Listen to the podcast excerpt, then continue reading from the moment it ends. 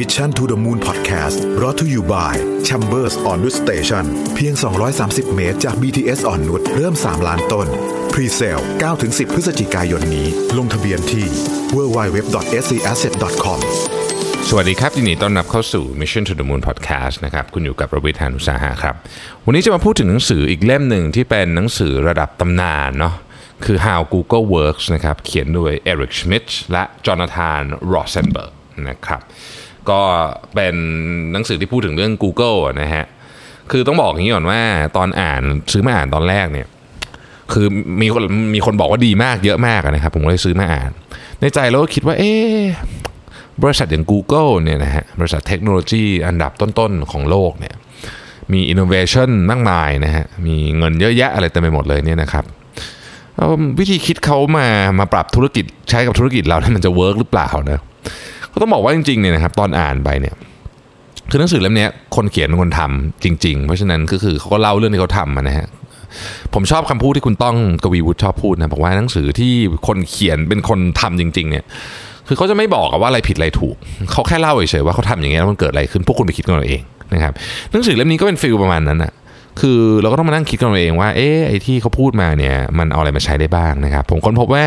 มันมีอะไรหลาย ๆ อย่างเลยเนาะที่เป็นแง่คิดที่ดี วันนี้เราอาจจะยังไม่ได้ใช้ แต่ในอนาคตก็ไม่แน่นะครับ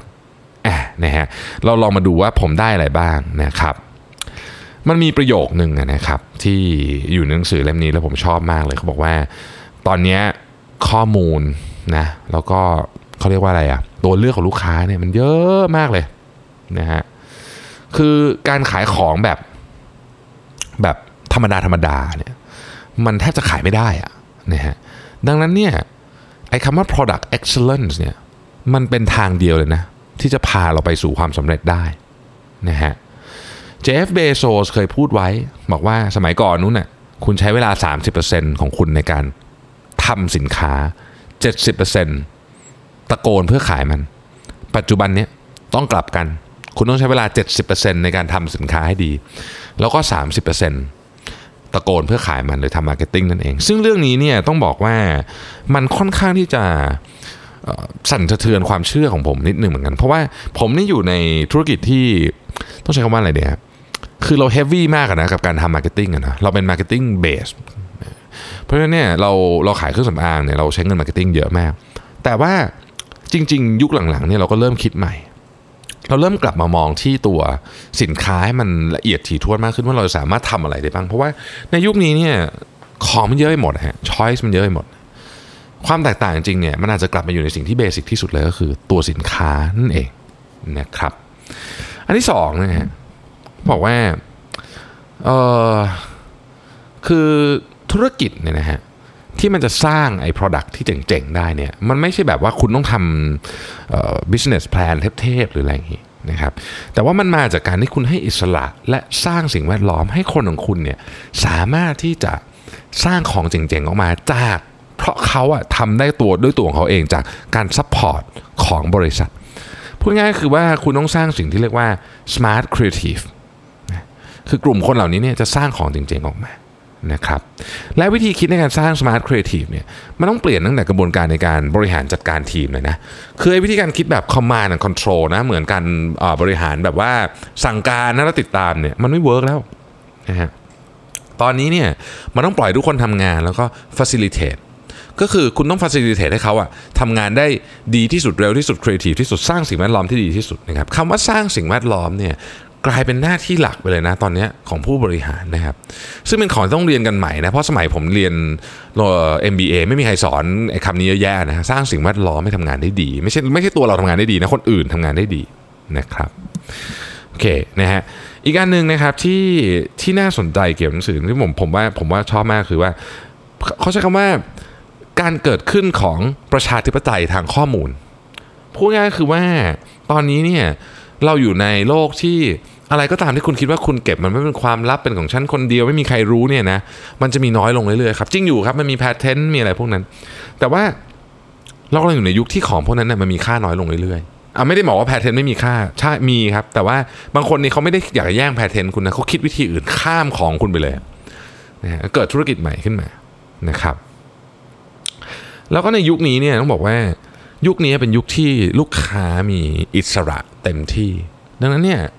สิ่งที่ต้องให้กับลูกค้าเนี่ยก็คือให้เขาเอนจอยอิสระนั้น เราจะไปบอกว่าคุณอย่านะ เราจะต้องเก็บข้อมูลความลับนี้ไว้กับเรานะคุณรู้ไม่ได้ แบบเนี้ยมันไม่ใช่ยุคในการทำธุรกิจยุคใหม่ละนะครับกูก็บอกว่าความเปิดเผยและโปร่งใสเท่านั้นที่จะพาคุณไปรอดได้ในธุรกิจยุคนี้นะครับอันต่อไปนะบอกว่าโอเค การรับคนเนี่ยกลายเป็นเรื่องที่สำคัญที่สุด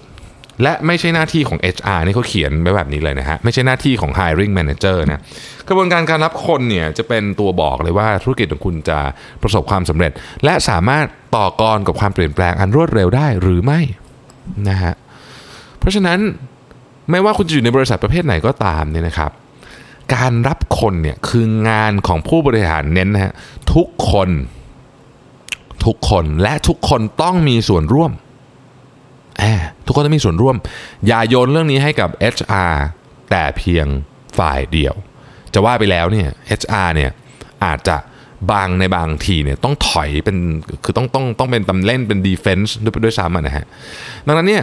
การตัดสินใจว่าจะเลือกใครเนี่ยนะครับมันควรจะเบสออนสองอย่างฮะ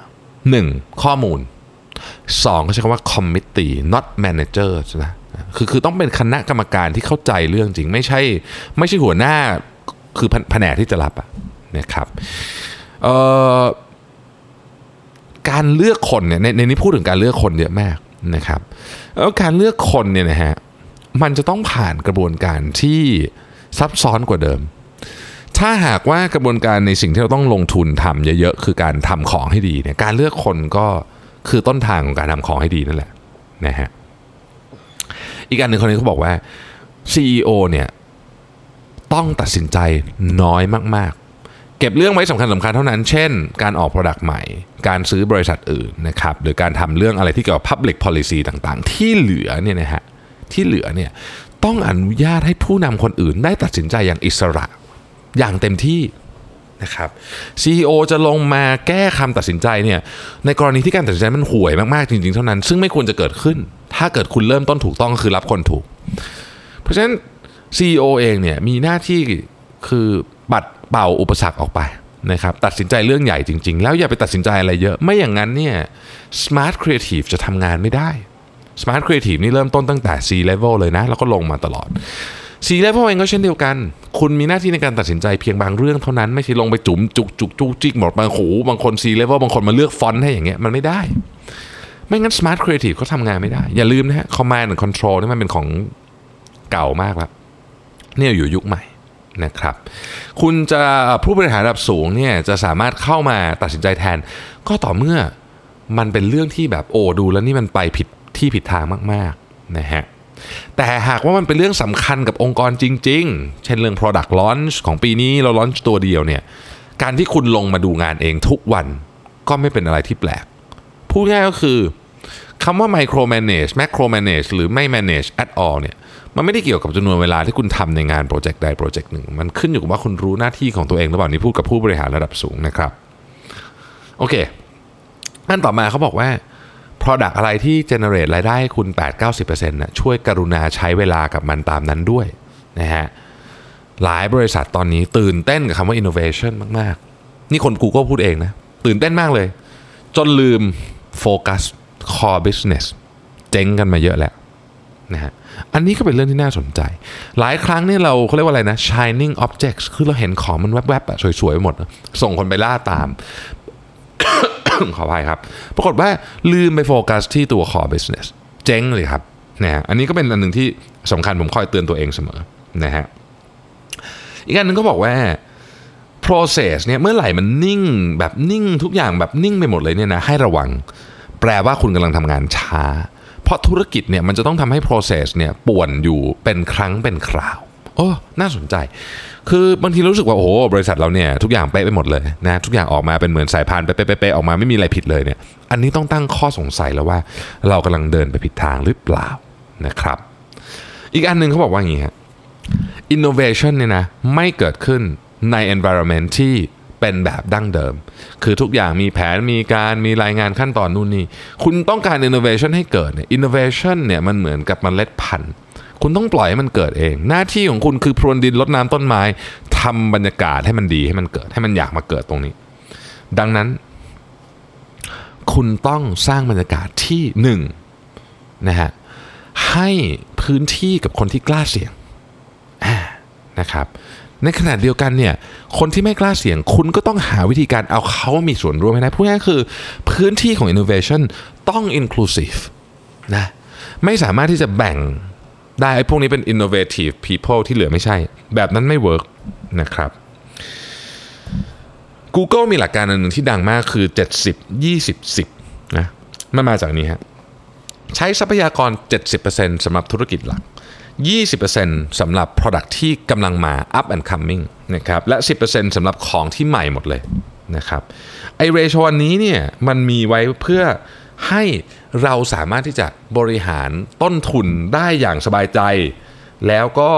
ไม่ขัดกับ common sense มากเกินไปนะคือบางทีเนี่ยถ้าเกิดเราลงทุนกับ project ใหม่ไปเยอะๆเนี่ยเราจะไม่กล้าตัดมันทั้งที่รู้ว่ามันต้องหยุดแล้วนะครับเพราะมันมีไอ sunk cost fallacy อยู่นะฮะเวลานึกถึงเรื่องนี้นึกถึงคอนคอร์ด ไว้นะครับคอนคอร์ดนี่เป็นโครงการที่ทางรัฐบาลอังกฤษรัฐบาลฝรั่งเศสรู้อยู่แล้วว่ามันไปต่อไม่ได้คือจิ้มตัวเลขไงก็ไปต่อไม่ได้ แต่มันมี sunk cost fallacy นะอันนี้ก็ให้นึกเรื่องนี้ไว้นะครับ สุดท้ายฮะเขาบอกว่าการบริหารงาน ไม่ใช่การ